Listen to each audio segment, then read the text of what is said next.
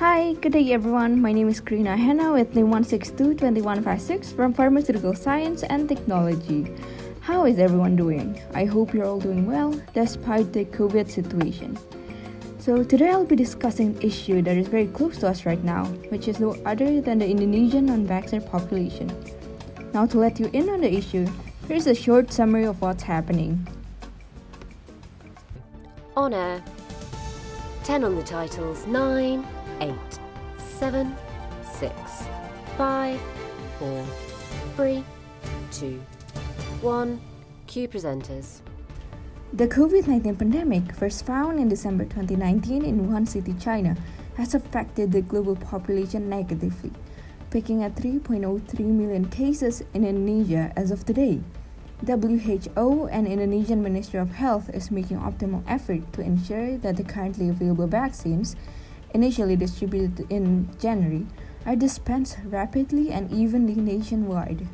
However, with the spread of hoax and misleading news over various social media platforms, a new group of Indonesian population called the non-vaxxers are now refusing the vaccine doses at all cost. Fear of the vaccine ingredients, post-vaccine death, and even the chip containing vaccine conspiracy became a few of the many reasons for the non-vaxxers to stay unvaccinated. As a matter of fact, recent studies by Indonesian health minister has shown that only 46% of all Aceh population are actually willing to be vaccinated.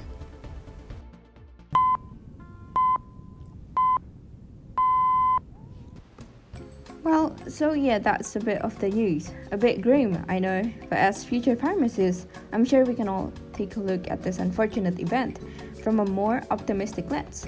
Am I right? And lucky for you, I've thought of some ways for us and students alike to be able to contribute and be heroes to our community. First of all, educate. Yes, we as learner and future healthcare provider ought to ensure that the people are well aware of how important the vaccines are, voice their concerns, and empathize. Remember, not everyone is as fortunate as us, so help them understand and settle their doubts when the opportunity rises. Second, communicate.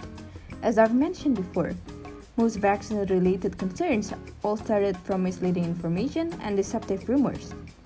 So, one way to challenge the status quo is to fight hoax with broadcasts of legitimate and educative content. Remember that, like false news, factual and accurate news will also go around just as fast. And finally, campaigning. Okay, now this one may sound a bit trickier, but the key is to start. Because once you started, you'll have people to support and back you up.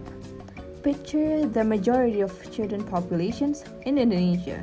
The more students involved, the more public attraction it captures, and thus, the more people will become aware of the importance of getting vaccinated. Okay, but then you'd probably ask me so, how do we execute this plan? So we can start by creating a campaign and our program called Gerakan Vaksinasi Nasional Mahasiswa with a tagline like hashtag Berani Vaksin, hashtag Maju Bersama or even hashtag Student Support Vaccine. In a way, creating a new trend to getting this COVID vaccine going. Now, essentially, when 10,000 students unite for this purpose, it is almost unlikely for the media to not document and publish this movement. And that's where we all come in. Using the momentum, we can then reach more people, even those without access to social media or the internet, to voice our purpose. Now, this may include emphasizing on what the vaccines can do, how it can help in creating herd immunity, and ultimately help slow down the pandemic. So, take a note educate, communicate, and campaign three steps to help raise awareness on the significance of COVID vaccine and hopefully conquer the pandemic once and for all. And that summarizes my podcast today. Thank you for listening, stay safe, and have a good one. Cheers!